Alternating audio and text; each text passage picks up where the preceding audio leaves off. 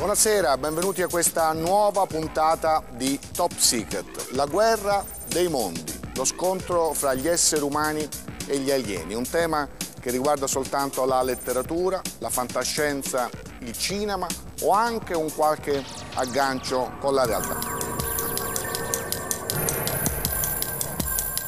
Questo, il nostro tema di questa sera sicuramente è affascinante e per raccontarvelo abbiamo scelto una sede altrettanto affascinante.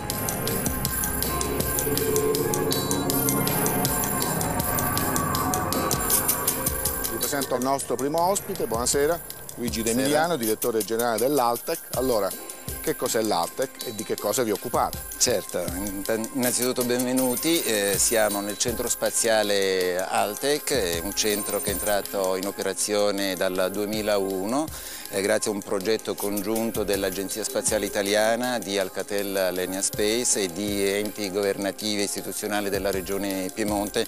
Il nucleo, il cuore della nostra attività è oggi rivolto alla stazione spaziale. Ci prepariamo a seguire eh, le missioni dei moduli dell'Agenzia Spaziale Europea e siamo candidati a, a sviluppare un centro di controllo per il sistema robotico che eh, verrà inviato poi su Marte a partire dal 2012-2013. E quindi è un centro unico nel suo genere eh, che ci mette in collegamento con eh, industrie centri spaziali europei, la NASA. Credo che il pubblico, cioè, se c'è un centro che conosce sicuramente è quello di Houston, quello della NASA. Certo. No? Ecco, voi dialogate? Noi dialoghiamo 24 ore su 24 durante i periodi di missione dal nostro centro di supporto missione e da lì che operiamo e del nostro centro di eccellenza. Allora andiamo a vedere. Con piacere. Allora, concentriamoci un attimo, poi con lei ovviamente eh, to torniamo a parlare, concentriamoci un attimo sulla missione americana sulla Luna. Perché? Perché qualche tempo fa, alla fine del 2005, un politico eh, importante, un ex ministro della difesa canadese, Ilie, ha fatto un'affermazione eh, clamorosa che ha fatto il giro del mondo e ha detto gli americani andranno sulla Luna non tanto per motivi scientifici e economici quanto per motivi militari, e cioè per l'inizio della battaglia contro gli alieni.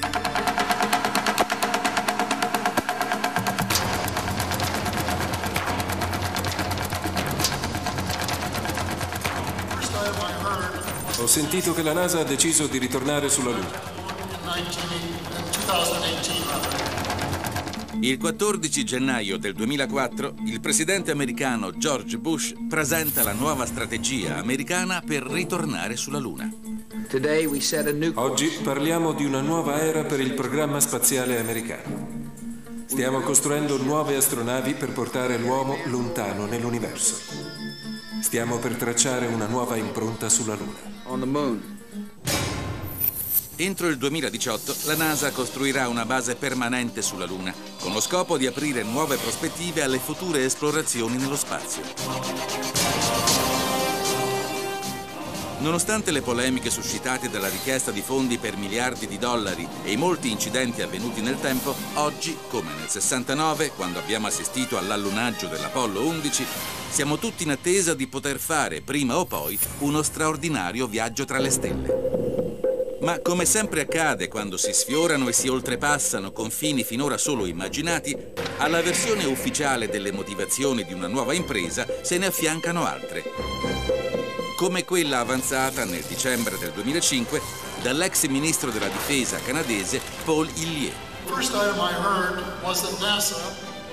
Ho sentito che la NASA ha deciso di ritornare sulla Luna entro il 2018. E subito ho pensato che l'amministrazione Bush ha ceduto alle pressioni dei militari che vogliono costruire le loro basi sulla Luna.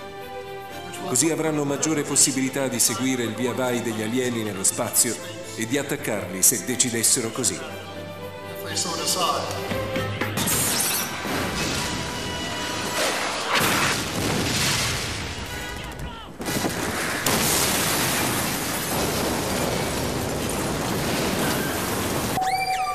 Dunque la minaccia aliena, illustrata con grande maestria dal regista Steven Spielberg nel remake de La guerra dei mondi, potrebbe diventare realtà.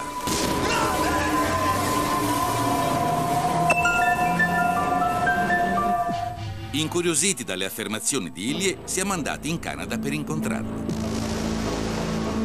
Actually, my, uh... La mia fonte di informazione principale è il libro scritto dal colonnello Philip Corso su quanto è veramente accaduto nel 1947 a Roswell. Ho concluso che quanto vi era scritto non poteva essere finzione, perché c'erano troppe informazioni, nomi, date e così via. Ho contattato un generale, un amico dell'aeronautica militare che mi ha confermato tutto, ogni parola è la verità. Così ho deciso di dichiarare pubblicamente le informazioni che avevo raccolto. La teoria di Ilie nasce da un'approfondita analisi del libro Il giorno dopo Roswell, scritto dal colonnello Philip Corso, ex membro del National Security Council. Nel testo Corso afferma che a Roswell, nel luglio del 1947, è caduta una navicella extraterrestre con dentro degli alieni. All'epoca i militari, nonostante i numerosi testimoni che affermarono il contrario, si affrettarono invece a comunicare che l'oggetto precipitato era un pallone sonda. Dove si trova la verità?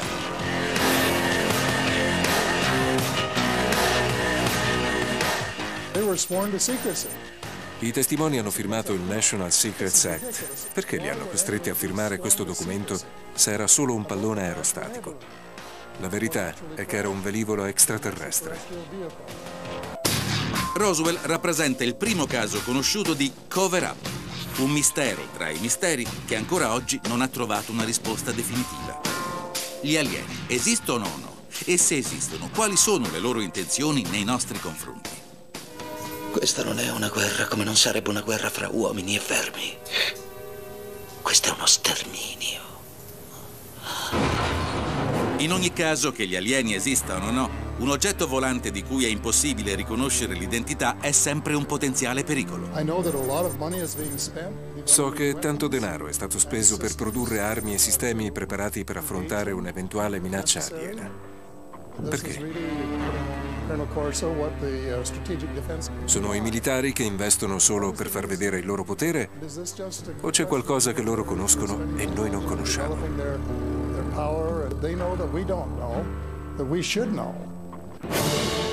Ma cosa?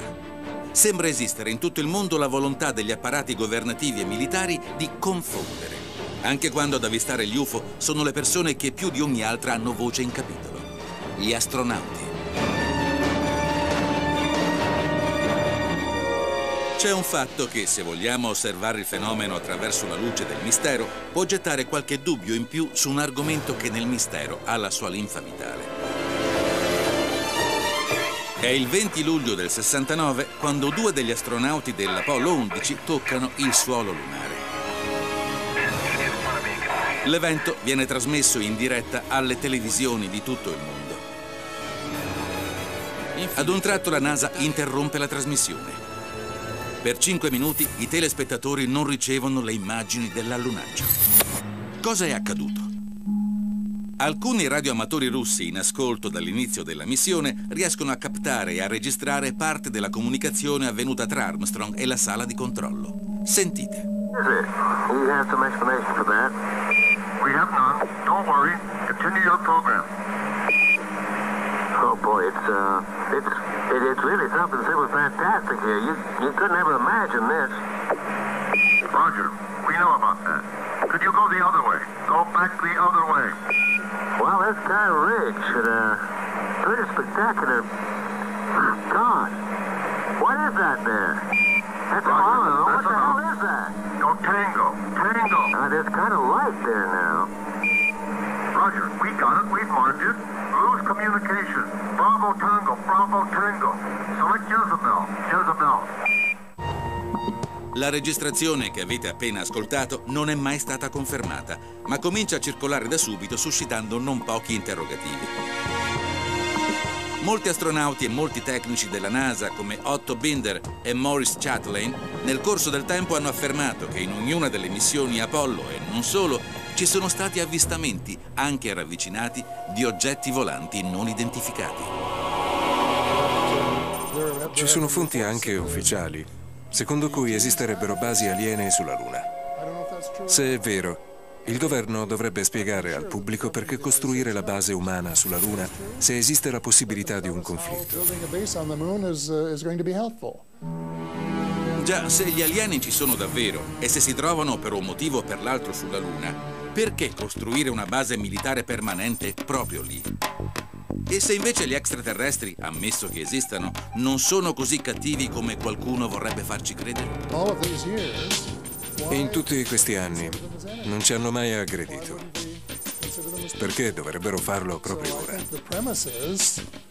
Io credo che sia solo un modo per giustificare i super budget militari.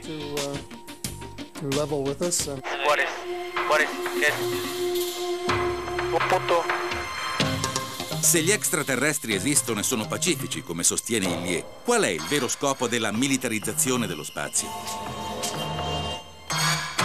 L'annuncio dell'ex ministro avviene poco dopo l'uscita del film La guerra dei mondi di Spielberg. C'è forse il tentativo di prepararci a un evento di proporzioni vastissime? Ma quale?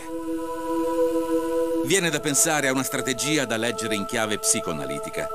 La lotta contro l'invasore alieno non è forse un archetipo dell'invasione distruttiva di un nemico che non siamo in grado di riconoscere?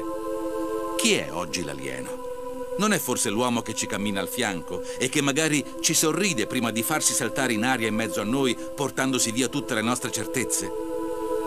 E allora, voi, quale dei due mali scegliereste non potendoli escludere entrambi? Quale di questi due alieni fa più paura? Quello che possiamo solo immaginare o quello che ci ha già più volte colpiti al cuore? Presento subito gli altri due ospiti di questa sera. Sono Andrea Nativi, esperto di strategie militari e direttore della rivista italiana Difesa, e Roberto Pinotti, presidente del centro ufologico nazionale. Allora, andiamo al nostro tema, nativi, uscendo dal servizio che abbiamo appena visto. L'alieno poi alla fine, chi è dal tuo punto di vista?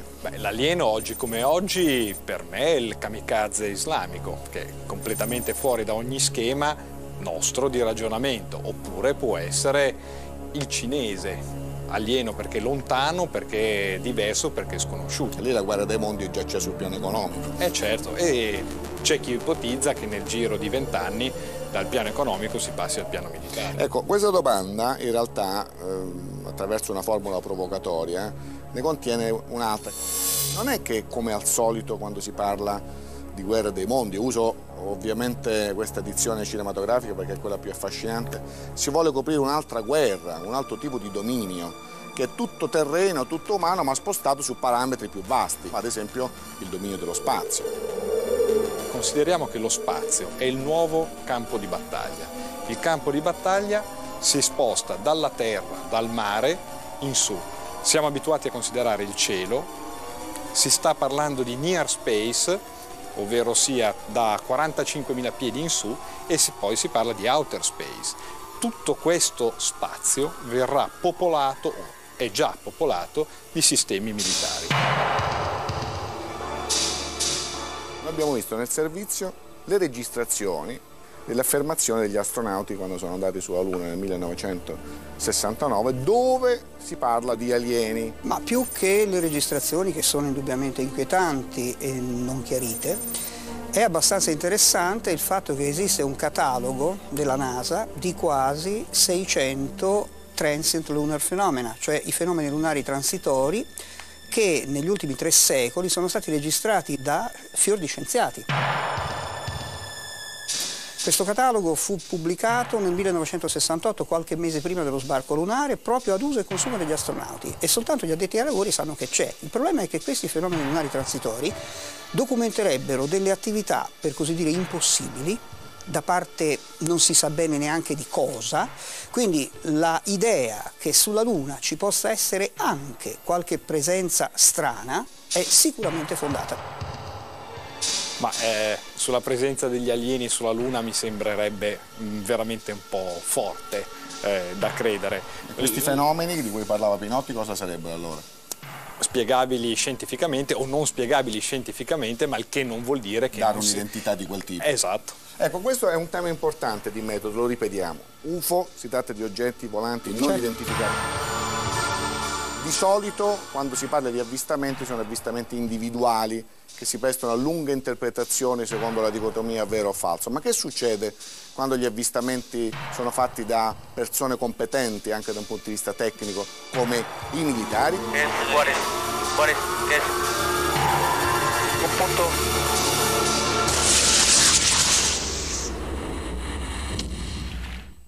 Il primo avvistamento di UFO ufficiale avviene nel 1947. In tutto questo periodo gli avvistamenti documentati, quindi altrettanto ufficiali, sono circa 150.000. In genere la discussione avviene sull'oggetto dell'avvistamento, ovvero questi oggetti volanti non identificati sono navicelle spaziali che provengono da altri mondi?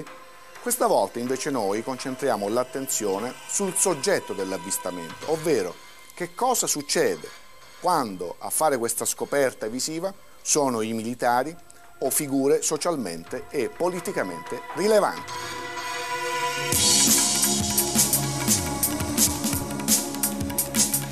Se gli avvistamenti di oggetti volanti non identificati segnalati da civili possono passare sotto silenzio, non è così quando i testimoni sono militari o personaggi che ricoprono cariche di rilievo pubblico. Si tratta infatti di persone addestrate a riconoscere fenomeni particolari e velivoli ultramoderni o di alti ufficiali dell'esercito in grado di accedere a documenti segreti. Il primo esempio di persona informata dei fatti è senza dubbio relativo al maggiore dell'aviazione americana Donald Keogh, che nel corso degli anni 50 pubblica una serie di libri su quelli che allora vengono chiamati Flying Saucers, piattini volanti. Keogh smentisce la possibilità che i dischi volanti siano opera dell'uomo ed è proprio in base alle sue dichiarazioni che il governo americano è costretto a prendere posizione. L'aeronautica è interessata ai dischi volanti in quanto sentiamo il preciso dovere di identificare e analizzare al meglio delle nostre possibilità qualunque cosa sconfini nel nostro spazio aereo e possa rappresentare una minaccia o un pericolo per gli Stati Uniti. Nel 1952 l'armatore Achille Lauro riceve in visita a Napoli il generale Douglas MacArthur in questa occasione il militare americano gli fa una confidenza. La prossima guerra che la razza umana dovrà affrontare sarà una guerra planetaria. Nello stesso anno il generale Lionel Chassel, comandante della difesa aerea NATO francese, afferma che gli UFO hanno moltiplicato le loro apparizioni da quando l'uomo ha scoperto l'energia atomica. Russia Presso una base missilistica del Kazakistan in Russia, gli UFO stazionarono per due ore sopra le testate nucleari. Quando vennero inviati due MiG a intercettarli, gli UFO semplicemente volarono via. Ma non credo nella possibilità di una guerra planetaria. Anche se dovessimo dichiarare guerra agli alieni, cosa che si può dire abbiamo già fatto negli ultimi 60 anni, loro si difenderebbero e basta, non ci attaccherebbero. They only defended themselves but never really reacted. Two, one, T-turn.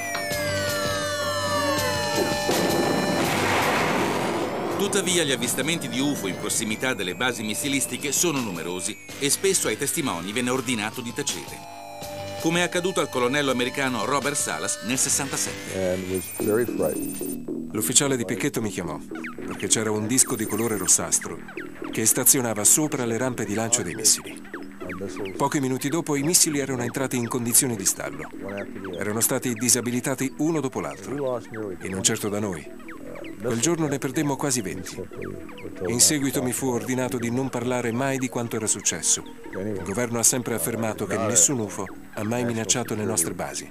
Beh, non è vero. Lo stesso anno, il 1967, U Tant, allora segretario dell'ONU, dichiara al New York Post.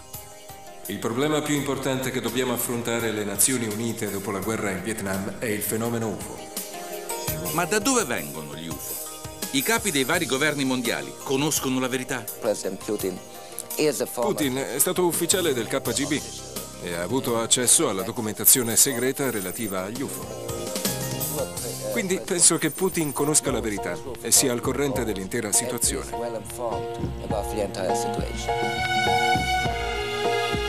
Dunque il governo russo sa ma tace?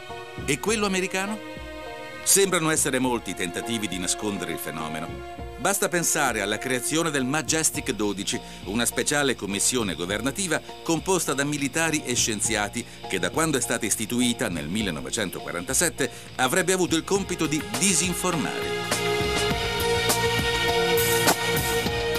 Nonostante ciò, dopo anni di ordini tassativi di non divulgare gli eventi di cui sono stati testimoni, un gruppo di piloti militari aderisce a un progetto che vuole togliere il velo di segretezza sugli UFO, il Disclosure Project. Un progetto che dal 1993 a oggi ha raccolto le testimonianze di centinaia di militari di vario grado.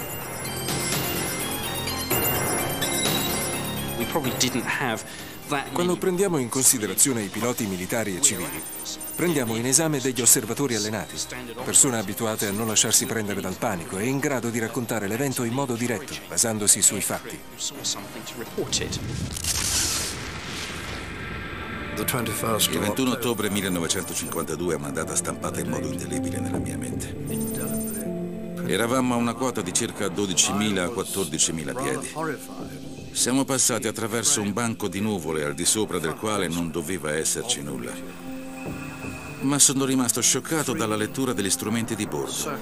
Segnalavano tre oggetti circolari.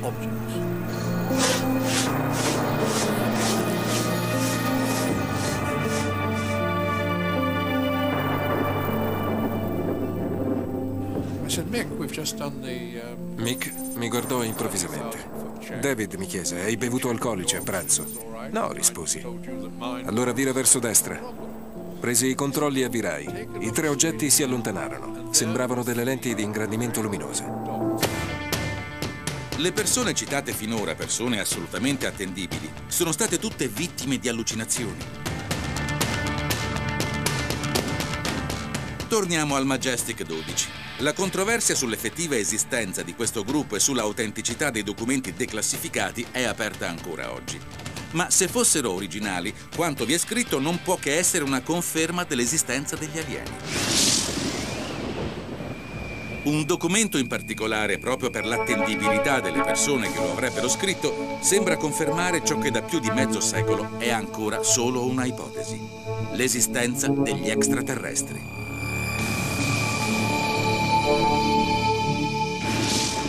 Perché due grandi scienziati come Albert Einstein e Robert Oppenheimer avrebbero dovuto scrivere un rapporto dal titolo Relazioni con abitanti di corpi celesti? Guardate la data. È un caso che sia stato compilato poco prima dell'UFO crash di Roswell. Come mai due grandi scienziati come Einstein e Oppenheimer scrivono una relazione con un titolo singolare, per loro, relazione con abitanti dei corpi celesti. Probabilmente perché all'interno dei circoli scientifici che contavano questo argomento era più dibattuto di quanto noi stessi non sappiamo. Quando un oggetto volante non identificato passa per il cielo italiano oppure viene comunque avvistato, cosa succede? Beh, succede che si inizia intanto a investigare di che cosa si tratta, poi se nato all'interno del nostro spazio aereo o fuori. Una volta fatte tutte queste verifiche che avvengono molto rapidamente, se è necessario si fa decollare una coppia di caccia che va a vedere di che si tratta. C'è un episodio che è successo recentemente di questo tipo? Ma succede continuamente? No, no, ma succede continuamente. Devo dire che le ultime hanno tutte una spiegazione razionale. C'è un doppio cover up nella nostra vicenda di questa sera. Cover up sta per insabbiamento, no? che è una categoria usata sia dai servizi segreti di tutto il mondo, sia anche un cavallo di battaglia dell'ufologia. O, parlando di guerra con gli alieni, si maschera, si insabbia un contenuto militare concreto, tutto terreno, oppure di fatto, rovesciando il punto di vista, non si vogliono dare informazioni su quello che sta veramente succedendo con eventuali extraterrestri di cui si è a conoscenza. Succedono tutte e due le cose, perché sicuramente c'è una notevole mole di casi che non si spiega e in quanto inquietanti è preferibile che non se ne parli neanche più di tanto. Dall'altro lato c'è da dire che è anche comodo che esista un contesto di UFO perché questo può consentire ai militari di coprire attività che in questa maniera vengono assolutamente diciamo, mascherate e nessuno ne sa nulla. È ovvio che se uno eh, va a cercare la spiegazione lassù non la va a cercare qua giù dove probabilmente esiste. E abbiamo infiniti casi di programmi che sono stati condotti con una qualche copertura e sono venuti fuori improvvisamente. l'F-117, l'Ef Blue e parliamo di roba che vola, addirittura un velivolo si chiamava Bird of Prey, ovvero sia il nome di un'astronave Klingon nella serie certo. Star Trek. E quindi c'è anche la presa in giro gioco, nel cover up. Ora voglio invece portare il pubblico dentro un altro mistero, perché esisterebbe una squadra altamente specializzata che ha il compito di recuperare in fretta i resti degli ipotetici UFO crash, ovvero navicelle spaziali che si schiantano sulla Terra per portarli poi in aree segrete, top secret come l'Area 51.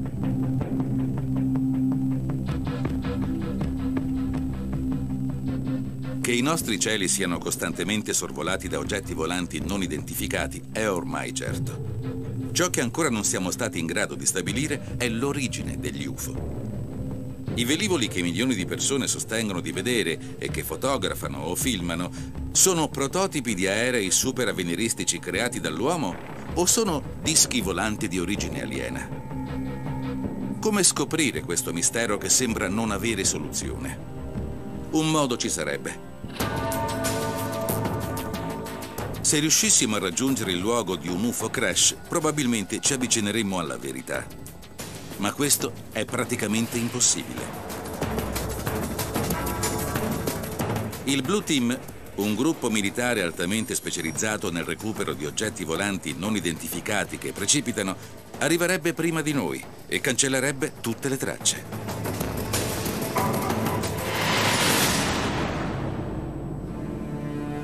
I materiali recuperati dalla squadra speciale verrebbero poi portati a Fort Belvoir in Virginia, una delle più importanti basi dell'aeronautica militare degli Stati Uniti. Ma il team di recupero degli UFO non è una novità.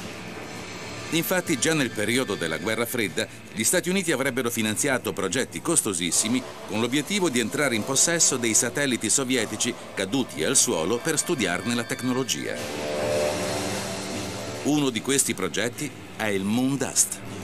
Esistono documenti che sono stati divulgati dal sergente, dall'ex sergente maggiore eh, Clifford Stone che ha lavorato per il Moondust per molti anni. Eh, per conto suo poi una volta uscito dall'esercito Clifford Stone ha raccolto tutti questi materiali che riguardano anche operazioni di recupero e di bonifica effettuate addirittura anche in Italia. E fin qui tutto è nella norma delle strategie dello spionaggio militare. Ma cosa accade quando l'UFO caduto non è di origine conosciuta? I fatti sono difficilmente verificabili. Dobbiamo accontentarci dei documenti declassificati, che potrebbero però essere stati manipolati per insabbiare la verità, e di alcune testimonianze. Un'importante fonte di informazioni è la controversa rivelazione del fisico Bob Lazar su Dreamland, la base militare nei pressi di Nellis, nel Nevada, nota come Area 51. L'uomo parla di un settore super segreto dell'area chiamato S4, dove avrebbe lavorato a un disco volante di origine aliena.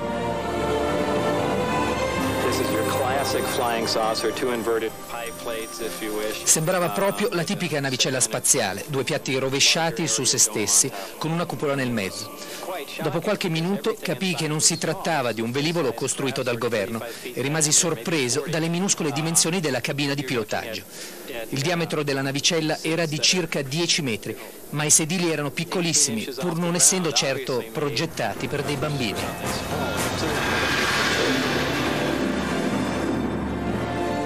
Lazar avrebbe eseguito studi di retroingegneria aliena per risalire alla tecnologia utilizzata nella costruzione delle astronavi. Ma quest'uomo è credibile? I test effettuati con la macchina della verità hanno dato risultati contrastanti.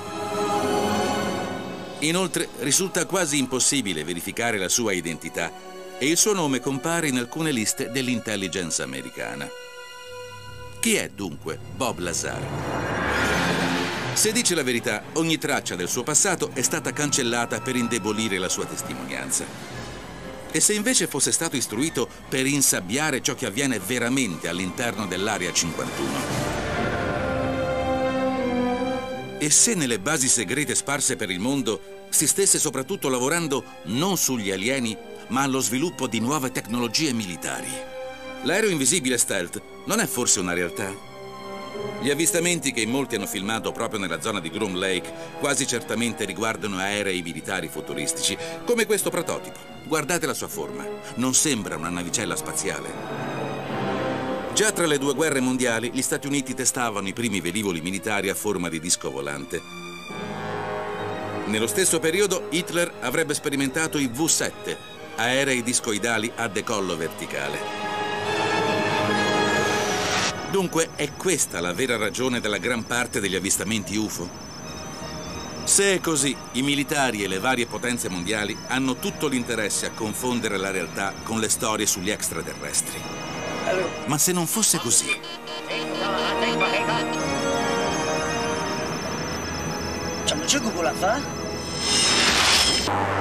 Torniamo per un momento all'ipotesi sostenuta dal colonnello Philip Corso.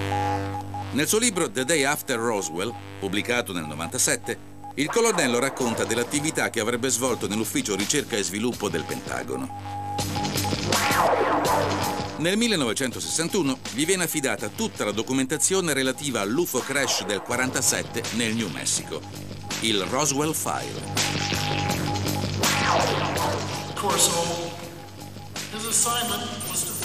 Corso doveva inserire le tecnologie ritrovate a bordo della nave aliena nell'industria americana. In particolare in quella militare.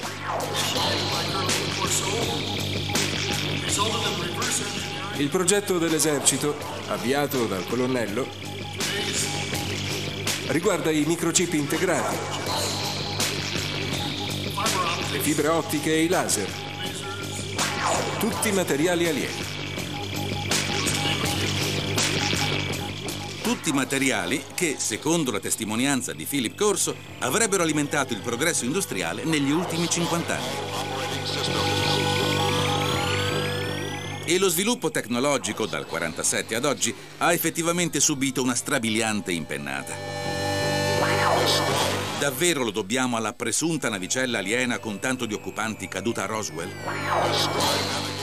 Ma se l'UFO precipitato nel New Mexico era di origine extraterrestre, perché allora non dirlo al mondo intero?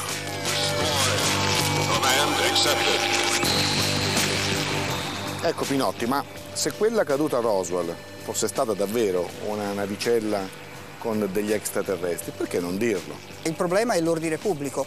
Nel 1971 io ero ufficiale della terza brigata missili di Portogruaro, che era una grande unità NATO all'epoca, e mh, fui incaricato di fare una conferenza di aggiornamento sul tema UFO. In quel contesto due colleghi americani con cui noi lavoravamo all'epoca nel quadro NATO vennero da me e mi dissero noi in America abbiamo i cadaveri di esseri alieni e le navicelle aliene schiantate. Loro conclusero che però la cosa era segreta per questioni di ordine pubblico. Ecco, nativi, questa paura comprensibile sul piano psicologico e culturale degli alieni, no?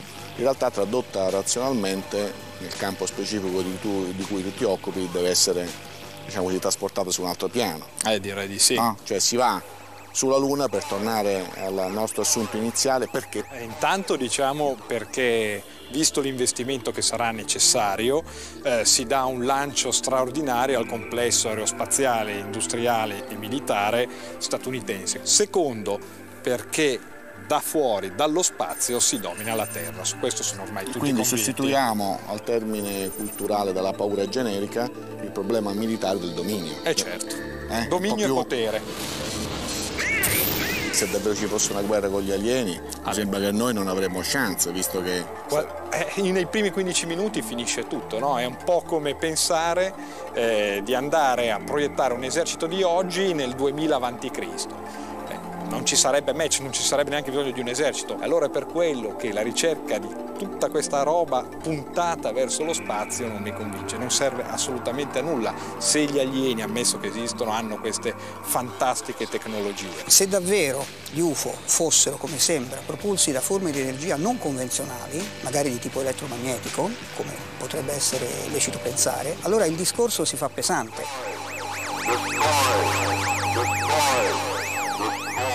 Io vorrei ricordarvi dove siamo, all'Altec di Torino. Siamo circondati da oggetti in dimensione reale, no? Luigi Emiliano, lo ricordo, direttore generale dell'Altec. Una cosa volevo dirle, si passa dai dischi volanti, dai piatti, che, in qualche modo sono anche, anche all'origine esatto, del nome, fino a dei puntini luminosi che si spostano in modo assolutamente imprevedibile nello spazio.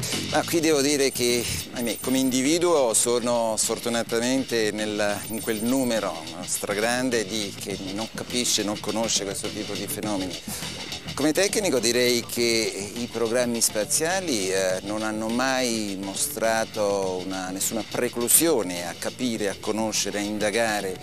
Non ci dimentichiamo che l'analisi costante che si vanno a fare sono sempre rivolti alla ricerca di molecole organiche. Quindi direi non preclusione ma piuttosto propensione a capire, a conoscere il diverso, l'altro. E quindi il diverso, l'altro collocato nello spazio, bisogno, desiderio di comunicare, ma ci sono anche delle forme di comunicazione tra alieni e esseri umani di tipo violento, incontri ravvicinati anche di tipo molto brutale.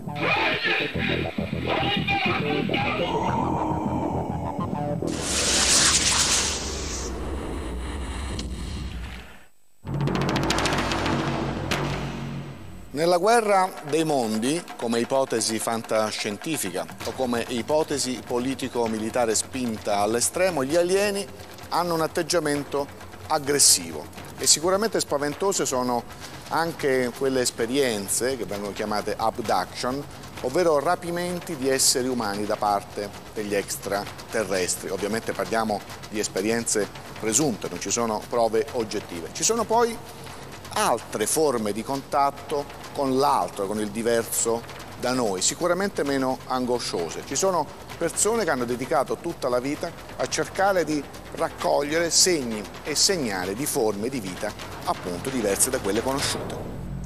E di casa telefono.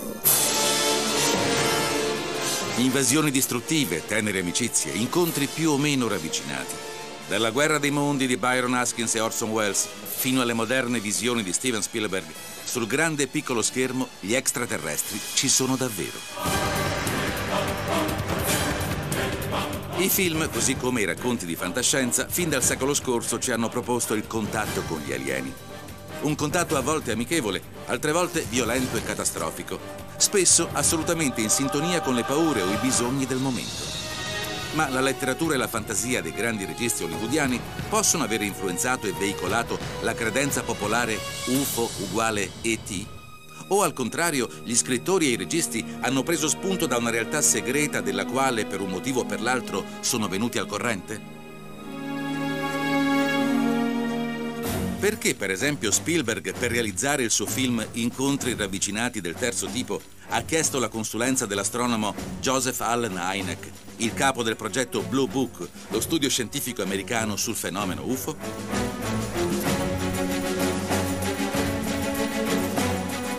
Resta il fatto che nella realtà ci troviamo spesso di fronte a testimonianze in grado di lasciarci nel dubbio assoluto. Guardate questo filmato. Guardate bene. Cosa vedete? È esattamente un disco volante. Pensate si tratti di un falso? Il filmato è stato sottoposto a perizia. Non è un montaggio. Dunque? Ma andiamo oltre. Ecco una delle più famose testimonianze di abduction, incontro ravvicinato del quarto tipo. Gli esseri erano undici. Ce n'era uno che, per identificarli meglio, decidemmo che doveva essere il capo. Poi c'era l'esaminatore che faceva i test. Nel 1961 i coniugi americani Barney e Beth Hill raccontarono sotto ipnosi di avere subito un rapimento da parte di alieni per essere sottoposti a sperimentazioni genetiche. Sentite la registrazione originale di una seduta di Barney effettuata dal dottor Benjamin Simon.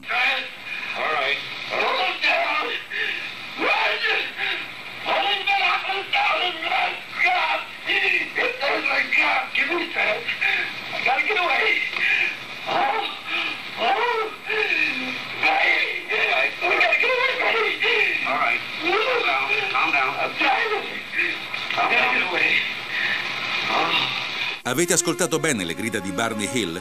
Sentite ancora.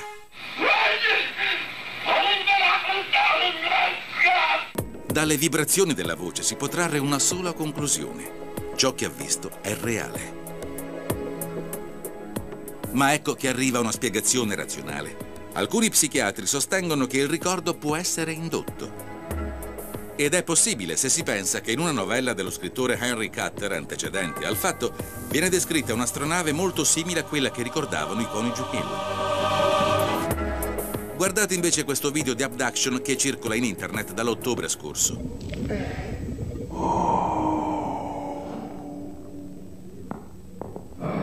Vero? Falso? Proprio non è possibile saperlo. Si tratterebbe di un filmato contenuto in un microchip recuperato nel 2000 dal governo russo tra i rottami di un UFO caduto in Siberia.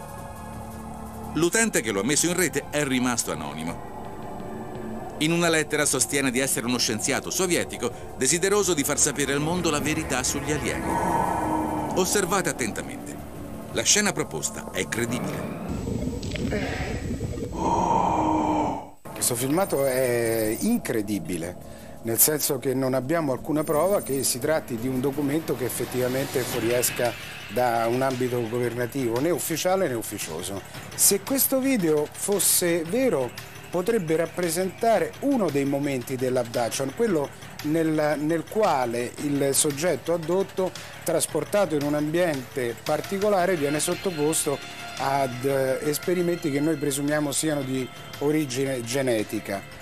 Naturalmente ci poniamo il problema del chi lo ha realizzato e con, con quali fini.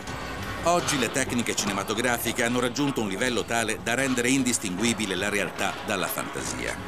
Allora, come possiamo avere una prova indiscutibile che l'equazione UFO uguale extraterrestri è reale? Qual è la posizione della scienza? Esseri viventi possono esserci solo su pianeti, perché le stelle sono troppo calde e il mezzo interstellare è troppo rarefatto. Ci saranno certamente fra i tanti miliardi di pianeti alcuni simili alla Terra, cioè che hanno le proprietà adatte perché la vita si possa sviluppare su di essi. Quindi io credo che la probabilità che esistano altre forme di vita e anche forme di vita intelligenti nell'universo è alta ma la probabilità di poter entrare in contatto con queste eventuali forme di civiltà tecnologicamente avanzata è estremamente bassa.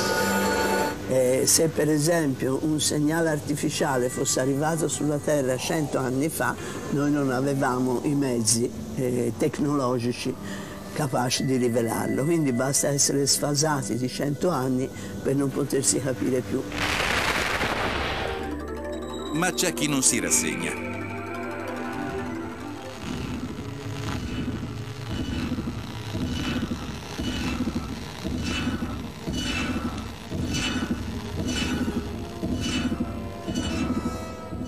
Quello che avete sentito è un messaggio radio di origine aliena captato da un radiotelescopio terrestre. È quello che succede nel film Contact. La protagonista, interpretata da Jodie Foster, è nella realtà Jill Tarter, una ricercatrice del SETI, progetto assolutamente reale e scientifico. Il suo scopo è di individuare tra le infinite onde radio che giungono dallo spazio un eventuale segnale artificiale proveniente da altri pianeti. E quello che succede nel film non è il puro frutto dell'invenzione. Nel 1977 il radiotelescopio Big Ear in California captò veramente una sequenza di onde radio del tutto anomala che si distingueva chiaramente dal rumore di fondo dell'universo. Il segnale wow, chiamato così dall'esclamazione del tecnico che lo identificò. Altre tre emissioni di origine sconosciuta sono state captate nel 2003 dal radiotelescopio di Arecibo in Porto Rico. Di cosa si tratta? Gli scienziati non sono ancora stati in grado di spiegare la natura di questi segnali. Sono messaggi mandati da altre civiltà? E se così fosse, saremo mai in grado di codificarli? Le sonde Voyager e Pioneer, lanciate nello spazio nel 72 dalla NASA, contengono un CD con indicazioni generiche sulla Terra e i suoi abitanti, oltre a una mappa con la posizione del nostro pianeta. E se la NASA ha veramente inserito una sorta di biglietto da visita nelle sonde spaziali, ha forse almeno la speranza, se non la certezza, che qualcuno possa trovarlo. Ma perché mandare un messaggio nello spazio per dire noi siamo qui, se poi, come afferma l'ex ministro canadese Paul Hillier, ci affrettiamo a preparare armi potentissime e una base militare permanente sulla Luna per affrontare un combattimento alla Star Wars? Non è invece possibile che gli ET siano il frutto delle nostre infinite possibilità di immaginazione piuttosto che abitanti dell'immensità dello spazio? Io sarò sempre qui.